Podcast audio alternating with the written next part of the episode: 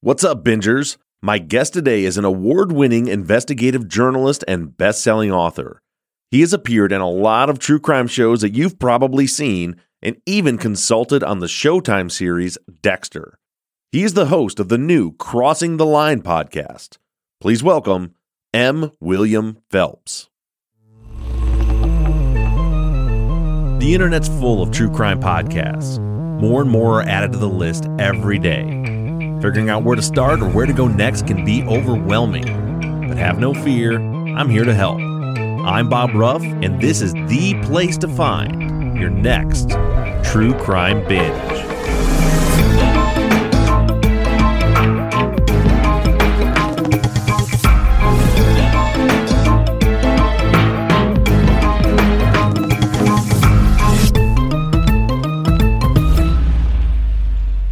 All right, I'm joined by M. William Phelps. A lot of you may be familiar with his work. He's been on a ton of true crime documentaries. And thanks so much for taking the time to sit down with me. I'm really enjoying the new podcast. Thanks, Bob. It's great to meet you. Call me Matthew, please. That's what the M is for, Matthew. Gotcha. Yeah, I was going to ask you, I wasn't sure if I call you M the whole time, like a James Bond movie. Lots of people call me Michael. And I'm like, no, I don't have any gold medals. Michael Phelps, the swimmer. Well, I was going to ask you, like, who did it first? Was it you or Shyamalan that started going with the M? I did it 20-something years ago. So yeah, you beat him to the punch. I think I might have. Yeah, I think I might have. All right. So first thing, tell me a little bit about, I mean, you have a ton of stuff that you've done. I've seen you before on several. I'm obviously into true crime. That's why I do this on several things on ID and on Oxygen, right? But I didn't realize your sounds like your true passion is you're an author. You have over 45 books. You're a New York Times best-selling author. Yeah, I've been writing true crime now for since the '90s, late '90s, and publishing books since in early 2000s. And it's not something that I planned on doing. The day before I became a true crime writer, author, I didn't know I was going to be that. I mean, I found a great story close to me. A nurse, Kristen Gilbert, was on trial for killing 7 of her patients.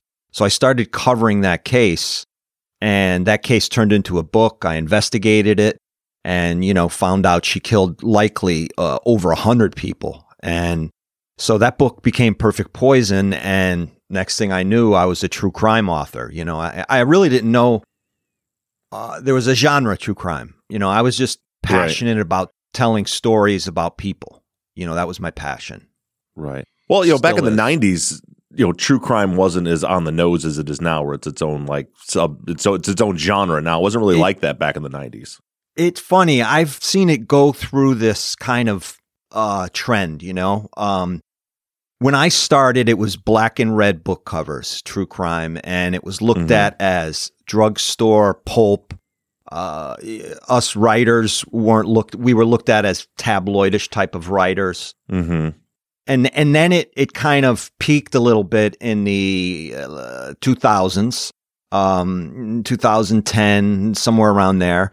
And, what really pissed me off about the genre a lot, Bob, is that someone like James B. Stewart, yeah, that's his name. He's a great writer. He wrote for the New Yorker. He wrote for some newspapers, etc. He'll put out a book and they'll call it narrative nonfiction, but it's a true crime book. He's writing about serial murder. So there was kind of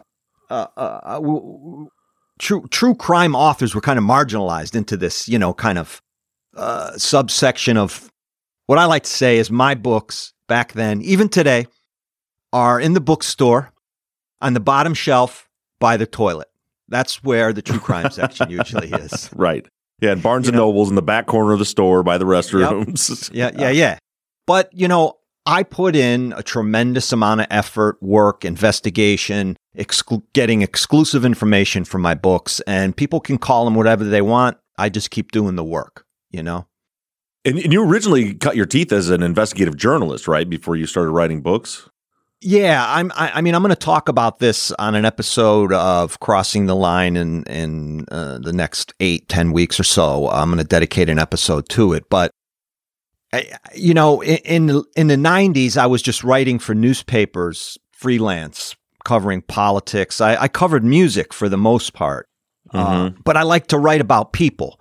And I heard this guy on the radio. His name is William Acosta, and he was just a mole.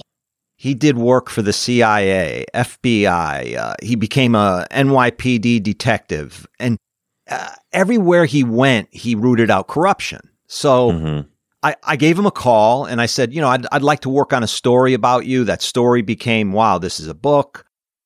And we became close. And, you know, he's been an investigator his entire life. So when I met him, I was a journalist. And he taught me how to be an investigative journalist. He really taught me how to investigate people and crime and et cetera. So, yeah, I was on the beat, Bob. Yeah, is that what you went to school for? Was journalism? Bob, I mean, I did not graduate high school. I do not have a GED. I never went to college. When I decided I wanted to be a journalist, I took some, you know, non-credited college journalism courses in the summer. I learned from the pros what to do, what not to do, and then I just ran with it, you know. So writing is a passion. If you're not passionate about writing and about your subject, there's no way that I can get up at 5 o'clock in the morning and write. There's just no way I can do it. But sure, I'm driven by it. Yeah, you know, that's super interesting. I mean, it's a whole nother sidebar. My feelings on our education system and what schools, right? The pressure schools. You know, I've got four kids. I've got a couple that really yeah, I got a couple that really excel at school. I've got a couple that really struggle. My oldest is about to turn to 21 in a couple weeks. But like when he was in school, you know, school wasn't his thing. He's very artistic. He's got a lot going on. And, you know, same with me. My mind was somewhere else. My mind was on big things, you know, not algebra, you know. Yeah, exactly. And I just hated it. You know, I had my own, when I was younger, before I had kids and stuff, I had my own preconceived notions about, you know, the conformity that we've been taught our whole lives about, well, if you want to be successful, you got to go to college and this and that. And then, And then I have a kid who struggles with school. Bright kid, struggles at school. And he was just made to feel less than. He was made to feel like he could never succeed because he wasn't good at geometry. And it's just horrible. Bullshit. So I love hearing stories like yours where it's like, you know, you didn't need all that, you know, and I have a degree in fire science and another one in business administration. I was a fire chief before I did this. And I tell people all the time, all those years of school I learned more about how to be a firefighter in my first week of being a firefighter than I did in years of college. That was my whole mentality. My mentality was, if I want to be a boxer, the best, I'm going to get in the ring with Mike Tyson and let him whip my ass until I can whip his ass. Right. So I approached writing that way. Anytime I saw a Pulitzer Prize or a New York Times bestselling author teaching a course or giving a seminar, I jumped at it because I want the information they have. I want what they have, you know? So you can't learn to write in school. You can learn to, you know, you can learn English, you can learn grammar, you can learn all that, but you can't learn to be a creative writer in school. You just have to do it, you know? Yeah, that's awesome. You know, and my story is similar to all this, you know, somehow I ended up from being a fire chief to being a true crime podcaster. My other show, Truth and Justice, you know, I write a 25-page script every week, and you know, I've got hundreds of thousands of listeners. Like, when the hell did I become a writer? When did that happen?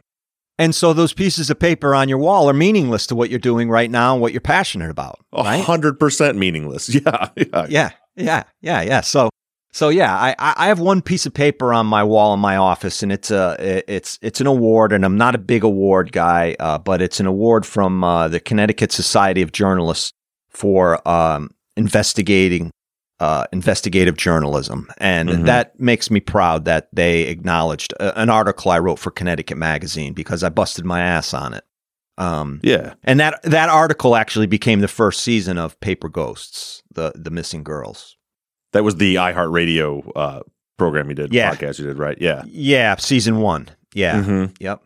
Yeah, and that was, I listened to a lot of that. That was super interesting too. But yeah, it's such an interesting, you know, I used to, because I taught a lot within the fire service, and there was these things where you had to, you know, jump through all these hoops to get accredited with the state, or because I created my own classes and I traveled around the country and taught, you know, incident command classes and risk management classes. And then, you know, some people said, well, is this accredited by the IFSAC, the national organization? And I would always answer the same thing. I was like, well, this is what you got to ask yourself. Do you want to be certified or qualified? Because I'll teach you how to do it. Right. I can give you a piece of paper that doesn't mean shit. But that's right. What you want to do is be qualified. And that's what you did. And I just love those stories. My showrunner for my TV series on Oxygen it's just very similar, dropped out, a high school dropout. And she's a big showrunner with a ton of huge productions. She just learned on the job how to do her job. I've executive produced a lot of true crime, and people I meet, people I hire, same thing, creatives, mm-hmm. you know, they follow their passion, you know, and I encourage my kids to do that. And like you, I have 4 kids, and one of them is in her final leg of the physician's assistant program. She's smart. She's going to be a PA. The others, you know, one's a restaurant manager, one's a chef, you know, and mm-hmm. My other child is 3. So, but it started over, huh? Not by design, Bob. That's a 10-episode podcast. Bob. But no, I have a 33-year-old, a 31-year-old, a 22-year-old, and a 3-year-old. So yeah. So right about the time you were getting out of the woods, you're changing diapers again. Oh God. Yeah. Well, she doesn't live with me. She lives in Utah. I live in Connecticut. I love her. She's beautiful. And like I said, it's a story in and of itself. Right. So when did you make the leap from? Oh, you haven't, because you're still writing, but you're also now you've broken into the true crime space. You did, you know, we mentioned the Paper Ghosts, the iHeartRadio series, and now you've just started this year Crossing the Line. But you've also done a ton of work in television. How did that happen? When did you make that? Again, I keep wanting to call it a leap or a transition, but it's not like you quit doing your other work at the same time. But how did that opportunity present itself to you? Well, that same book I wrote about the killer nurse, Perfect Poison, I got a call from a production company out of Australia, Beyond Productions, and they were doing a pilot called Poisonous Women for Discovery Channel. Mm-hmm. This is pre-investigation Discovery. So they came over, they interviewed me, you know, we did some, stand-ups outside, and we went to the scene and all of that stuff. And when they got the producer got the material back in Australia, he called me. He said, listen, you're great. I mean, you have it. Lots of people don't have it. And I'm like, well, I'm just being myself. And he says, I want to work a lot more with you. So Poisonous Women was a 3-part series on Discovery. And then a couple years later, Investigation Discovery started, so they turned Poisonous Women into Deadly Women. And they hired me, and I've been on every season. I do like 10 episodes a season. And then that just snowballed for me. It turned into other TV stuff, and then I created a show called Dark Minds, and I brought in Beyond Productions, and we sold it to Investigation Discovery. Did 3 seasons of that. It was unsolved cold case serial killer show. I had a serial killer on each week. It was kind of like Silence of the Lambs. He was anonymous, and he would give me direction. He would help me with the cases I was looking at. And I did that with John Kelly, a forensic psychologist. So that led to more, you know, and as you know, I'm sure, I quickly learned that you need to produce. You need to be an executive producer of what you're doing in order to, be involved and make sure it's to the standard you like, and B, to have some ownership of what you create. You know, I think that's huge. I've got a lot of friends in the podcast space that have stepped into the TV space a little bit. And I heard, luckily I had heard enough horror stories. I had two things working in my advantage when I did the Forgotten West Memphis 3 on Oxygen. And that was, I had heard enough horror stories to not give up complete creative control over my content. And also, right, I didn't want to be on TV, which put me in a pretty unique negotiating position. So I was like, no, I want veto power over this. And they're like, no way. I'm like, okay, well then fuck off, because I don't really want to do this anyway. It's funny, you know, you mentioned that, because my passion is writing the television program, producing it, filming it. Mm. My least favorite part of it is when it airs. You know, I don't watch it. People today are just horrible. I could be talking about, you know, a girl who's been raped and strangled and thrown in a pond, and her parents end up finding her, you know, and people will attack my hair and my shoes and, you know, right, you know, and it's like, you know, what's important here, you know, so, you know, I've learned to just have tough skin, and I've learned not to read reviews at all. Podcast, any reviews anymore. Yeah, just same. Don't even go there. You know, it's people are horrible out there, you know, or I should say people can be horrible out there. Mm-hmm. You know, not everyone, obviously, but you know, social media is just ruthless. Yeah, it takes. That's my advice to all new podcasters when their shows start to get popular: is stop reading the reviews. Just stop. You're going to make yourself nuts. One of our co-hosts, Zach, on Truth and Justice on our Friday follow-up, still, he read the very first review. He read a bunch of reviews when he first joined the show, and he's still to this day, anytime somebody says anything bad, he goes, well, I guess I'm just a stupid bag of doorknobs anyway, because that was the first Apple review that he read. That's, you know, that's the creative guy, because the creative guy gets 1,000 five-star reviews, but only mm-hmm. focuses on the one, yep, you know, one-star attack. And here's the reality I've learned about podcast reviews. Here's the reality. You know, millions of listeners, subscribers, 100 bad reviews or attacks are meaningless. It's like 0.00001% of what you're doing, you know? So I just can't read any of them, you know? On my own social media, my Instagram and my Twitter and my Facebook, you know, people will come on and oh yeah, I love what you do. It's great. And thank you very much. I appreciate that. I really do. I really genuinely appreciate, you know, you liking it, you know, because it, mm-hmm. you know, there's so much work goes into a podcast. I mean, right. People a lot of times think that because they heard a 35-minute episode that you spent 35 minutes making the episode. And they don't know. It took 5 people 60 hours this week to make that 35 minutes. Exactly. So, you know, and it took another, you know, 20 hours of writing, you know, and editing and research. And, you know, so, yeah, you know, and actually getting into the podcast world for me was an interesting story because, you know, I had the books I had been writing. I'd been doing TV, executive producing. So I had those two things going in the true crime space. And a couple of companies approached me about a podcast, and I felt icky. I was like, I'm not ready to jump in that space yet. And then iHeart, I had a meeting with them, and I just loved what they had to say to me, and I jumped right in.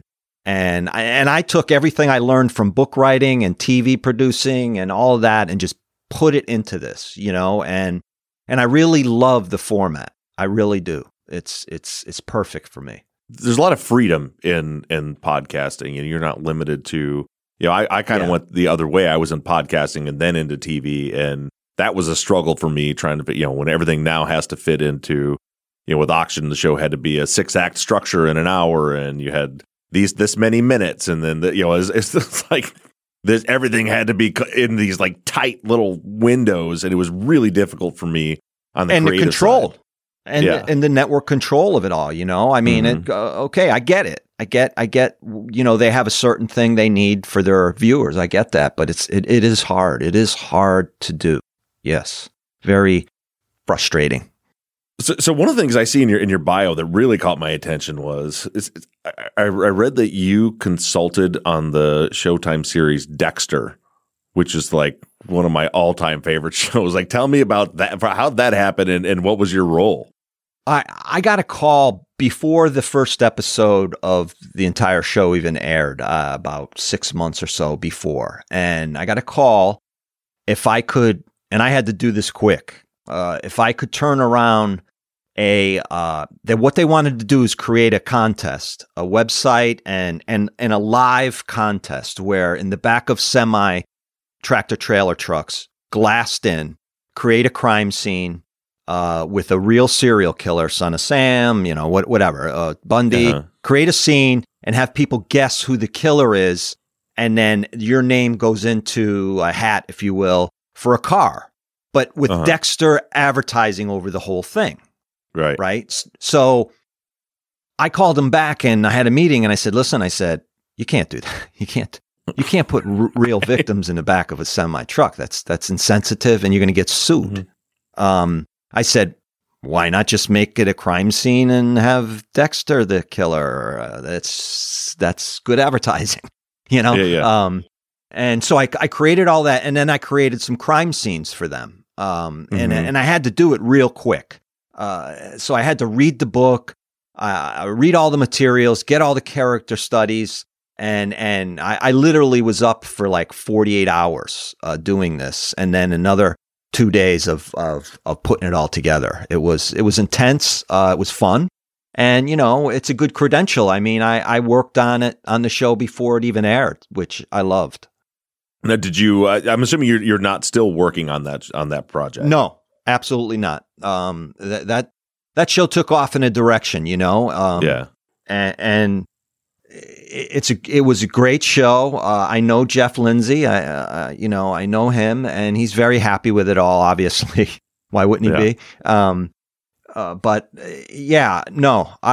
didn't. I've been called to consult on movies for TV, crime movies, so I've done a little bit of that, which is it's fun and it's exciting, but it's ultimately frustrating. Mm-hmm. I was asked to consult. One thing that's interesting is I consulted on Piers Morgan had a show called Killer Women, and then a show called Serial Killer, and they called me to be his consultant on that. So I literally hooked him up with some serial killers that I had been kind of corresponding with for years so he could interview them. And I traveled with him to talk to him about how to interview serial killers, Of course, hardly none of my advice was taken. I kind of feel like they just wanted my name on it for some reason. He's a great guy. I mean, despite his brand, he's a really nice guy. The production company was great. And I really enjoyed that on the ground where the crimes took place, consulting with someone who's going to go in and interview a serial killer and tell, so I had brought my expertise to that, which, interviewing a serial killer is it's a dance. You have to know what you're doing. You cannot be off your game for 1 second. And so it's an art really. And I've really mastered the art of that, to my own mental, psychological detriment really. So when you started this podcast Crossing the Line, it's another iHeartRadio production. How did that come to you? Was Crossing the Line your brainchild, or is it something they brought to you and wanted to start it? So Paper Ghosts Season 1, the narrative podcast for iHeart, was really, it was number one for 4 or 5 weeks, and it continues to do really well. Season 2, Paper Ghosts, different case, same thing. Hit number one, and it's doing very well. So iHeart, we sat down, and they said, we'd like to create some more with you. And I said, sure. So I signed up for 2 more seasons of Paper Ghosts. I signed up for a separate narrative podcast that's not Paper Ghosts and not Crossing the Line. And then they said, we want to do a weekly with you. What do you have for an idea? So I gave them a pitch of what I wanted to do, and they said, great, we love it. Let's do it. So it kind of all came together because it's a great partnership. iHeart and I, we're a great partnership. They're a phenomenal company to work with in this space for me. My producer for Paper Ghosts, Christina Everett, godsend. I mean, I don't know how I could have done any of it without her. And she's on the weekly. She didn't want to do it. I said, but you're a natural talent. We have natural chemistry.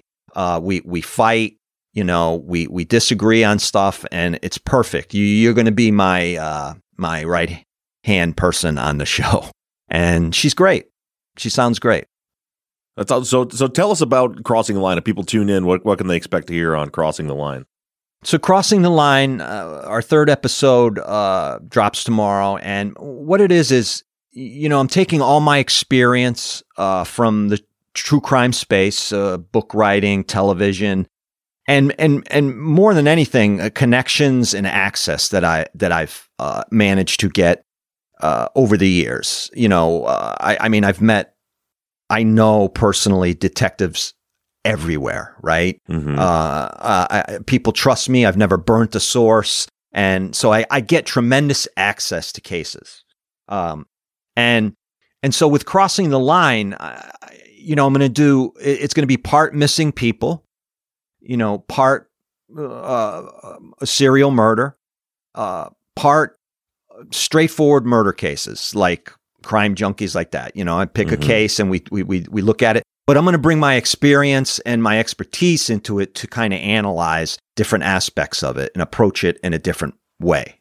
And you're going to hear interviews with experts as well. You know, like last week's episode was the Annie Lay case from Yale. She was murdered at Yale, a scientist, and I just happened to know the crime scene tech who found her inside of a wall, Peter mm-hmm. Valentin.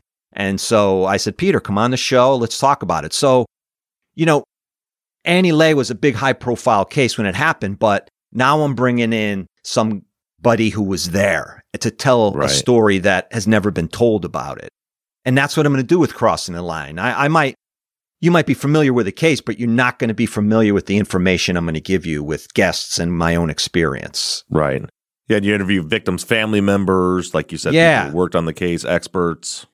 And one of my big things that I want to promote with this, that I want to project out, is victims' families' stories of what they go through, mm-hmm. right? Of the process of, especially when we're talking about missing people and unsolved cases, you know. Every knock on the door, every time a phone rings, could be 20, 30 years, a family wonders, is that the call? Is that the knock? So mm-hmm. I want to bring family members on, and I want them to just talk and say what they need to say. I just interviewed a family 2 days ago. It's going to be an episode coming up in a couple of weeks. And this family, a minority, woman's son went missing, and the cops wouldn't help her. Mm-hmm. They wouldn't help her. And so she had to do it herself. She ends up finding her own son dead in a river. The mother is the one who finds the son. So those are the types of stories I want to bring, you know? Mm-hmm. And,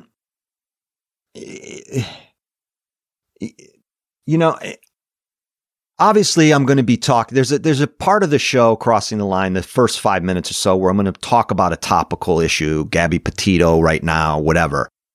But I'm not going to be focusing on that high profile stuff for the most part. Mm-hmm. I'll talk about it. I'll give my opinion on it, and then I'll move on to my case for the week.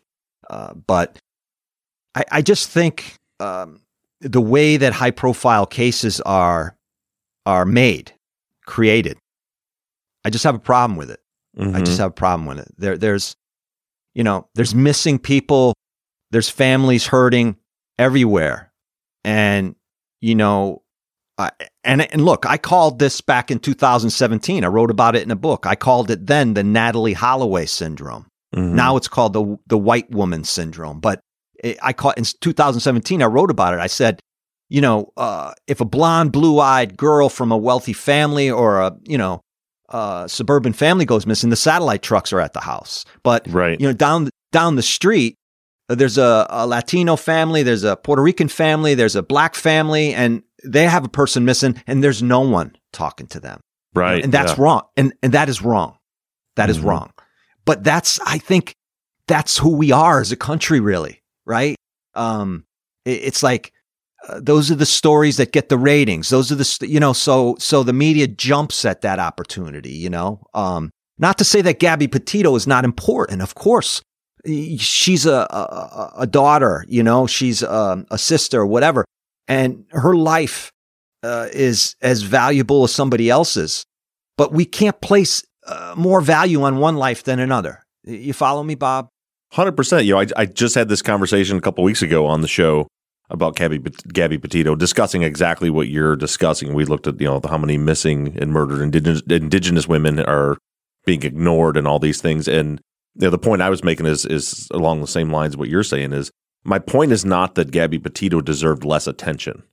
My point is that everybody deserves that attention. That it shouldn't only be the like you said, the blonde-haired, blue-eyed white girl that has the whole nation in an uproar looking for her. It's not that she deserves less, but we should have that same passion to help everyone. You know, in 2011, I did a episode of my show Dark Minds called The Highway of Tears. And I traveled about 800 miles north of Anchorage, Alaska into British Columbia, where the Highway of Tears kind of begins. Mm-hmm. And it travels all throughout Canada over towards Toronto, about 3,000 miles. But I went up there and I interviewed Indigenous Native families because those were the women that were missing up there. Right. And they were like, nobody cares. No, nobody cares. Nobody's looking for my daughter. Nobody cares. And I was just, I left that area with a cloud over me, you know, that one day I'm going to do something about it. I'm going to, I'm going to focus on it. And it's just heartbreaking because, you know, from my own family, there's an unsolved murder in my family. My brother's wife was strangled to death. She was 5 months pregnant in 1996. Yeah. And so I know what it's like for a family. I can empathize with a family going through the same thing, you know, and I look at their kids. My brother's dead as well now. And I look at their kids and there's just this hollowness about them, you know, that somebody killed our mother. It's unsolved. And she was not well liked by the police, their mother. Mm-hmm. So I don't know, man. I don't know. And that's why I'm crossing the line. I'm doing this episode about this mother who found her own son. That's why I'm doing it. I'm doing it to give them a fucking voice that they fucking deserve. That's why I'm doing it. And I think that's also the whole concept of taking these cases, and not the big popular high profile cases, but shining a light on lesser known cases. And that leads, I want to talk a couple things. One, we've said a couple times things that happened like this week or last week. So Matthew and I recording this is probably about 4 weeks before it airs. And in those, so the episode you're talking about with the mother who found her own son should be already on the air by the time our audience hears this. So definitely check that out. And I believe the case that we're going to touch on right now, it hasn't aired yet, but it's the case of Patty. Is it Lucy or Luce? How do you pronounce her last name? Patty Luce. Patty Luce. This is another episode that's coming that should have aired already when this episode airs for you to check it out. But why don't you give us kind of the basic beats of the Patty Luce case? Patty Luce case is I grew up in the same town, Vernon, Rockville, Connecticut. And I have to go back to Paper Ghosts season 1. That is about 4 missing girls from my hometown of Vernon, Rockville, and that I grew up hearing about. I knew one of the girls, etc. And when, you know, lots of people over the years, because I had been investigating those cases for 12 years at the time. And over the years, I would get people writing to me about, you know, Patty Luce, you should include her in these four girls. Cause, you know, and she was never connected to the four girls. And I, you know, but it was a case, Patty Luce, that everybody knew about, you know, mm-hmm. I went to school with one of her brothers, you know, she was a bit older than me. So I she was out of high school by the time I was in high school. Mm-hmm. Or she was in high school. I wasn't in high school yet, rather. So Patty Luce, her parents are on vacation in New Hampshire. She's home with her brothers. She's 17, 18 years old. And her brother drives her to the 7-Eleven nearby at night. And, you know, it's a frequent place. I frequented it myself. You loiter there, you hang out, you drink beers mm-hmm. in the car, you smoke on the side of the building. You know, it's right near the high school. So back then, and this is 78, back then, this was a place that you would definitely hang out at. In the 80s, sure. You know, so she's never seen again after that. So she goes into the store. The brother says, you know, do you want to ride home? And she's like, no, I'll walk. Cause it's very close to the house, very close. And we walked everywhere then. We walked everywhere. So the brother takes off. He goes, you know, out on his bike, and Patty walks out of the 7-Eleven, and she's not seen again for like 8 months. And then her body's found like 40 miles away. And it's an unsolved case, but on the show that you'll hear, the episode, I solved this case. I know who did it. Oh, wow. I spent a lot of years on this case. I interview her brother, who's never been interviewed, not for a show, but by police. He was interviewed mm-hmm. that night, the next day, but he hasn't been re-interviewed since. I interview him. I interview her other brother and her father. And we talk about what happened. We talk about the dynamic of the neighborhood.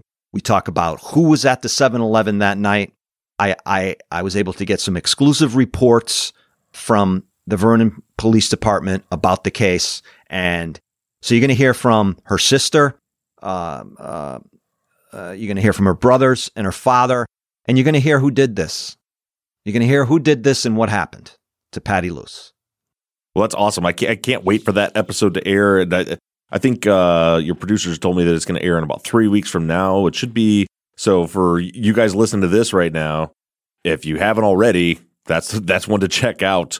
Matthew and his team are, well, is your team is you, right? I mean, you have a team for the production of the podcast, but you're the one that's out doing the investigative work and all that. Yeah, I do the investigative work. I'm kind of mentoring Christina Everett, my producer, cohort extraordinaire on Crossing the Line, you know, but there's only so much she can do. But I, you know, I have the contacts, I work it, you know, I get the documents. I'm a big document guy. I like to look at documents from the time mm-hmm. a crime occurred. And I like to use those documents as a roadmap to start questioning people, you know, talking to people, interviewing people, the people, you know, people know what happened, but sometimes they don't know that they know, right? Mm-hmm. And sometimes all it takes is for someone to come in. I call it like crime hindsight. You know, a case is kind of sitting there, and then someone new comes in and looks at it objectively, not from the lens of all the cops who looked at it, because you know it's hard when you're in it. You're too close to it. I look at it and I notice things. I notice new things, you know, and I'm stealthy sometimes when I do some work, when I interview people, uh-huh. They don't know they're being interviewed, you know, they don't know who I am, you know, I kind of just bump into them, you know? Right. So it takes what it takes, you know, that whole, if you know something, say something. Well, what happens in cold cases is, and you might've heard this before, but time changes a lot, because maybe the police interviewed somebody and then 10 years go by and that person now is divorced from their husband, or they had a fallout with these people and now they want to start dishing. They want to start talking about what they know. There's no ties anymore to those people. So it's very important to keep re-interviewing people over a span of time. Yeah, definitely. You know, I have a case I'm working right now on Truth and Justice was time changes things in so many different ways. You know, in this case, you had a victim that wouldn't name, it was a wrongful conviction case, wouldn't name the people that had attacked him and shot him and killed his friend. Wow. And, you know, years later, you know, 15 years later, now he's like, he's naming names. And in an interview, he said, look, I was an idiot. I was a thug. I wanted to take care of it myself. I didn't want the police getting in the way. And now I'm a grown man. I'm mature. And that's how it works. Yeah. So time definitely changes things. Well, I can't wait to hear that episode when it comes out. His name is M. William Phelps. The podcast is called Crossing the Line. Check it out. There'll already be about 7 or 8 episodes in by the time you hear this episode. Give it a listen. I'm sure it's going to be your next big true crime binge. And Matthew, thanks so much for taking the time to join me today. Really looking forward to hearing the rest of the podcast. It was great to meet you, Bob. Great to talk to you. Thanks for having me on.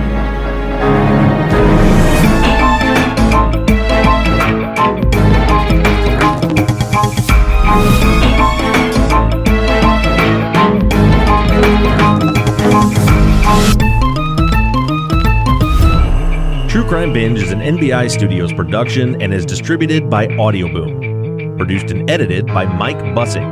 Music and artwork by Shane Yoder of PutThemInASong.com.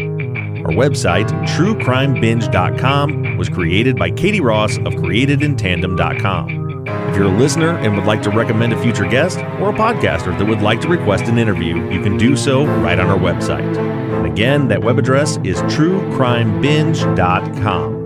If you're enjoying the show, please do me a huge favor and take a minute to rate and review us on iTunes or whatever platform you're using to listen. And make sure you give us a follow on social media. We can be found everywhere at True Crime Binge. Thank you so much for listening, and make sure you tune in next Wednesday morning for another podcaster, another case, and another True Crime Binge.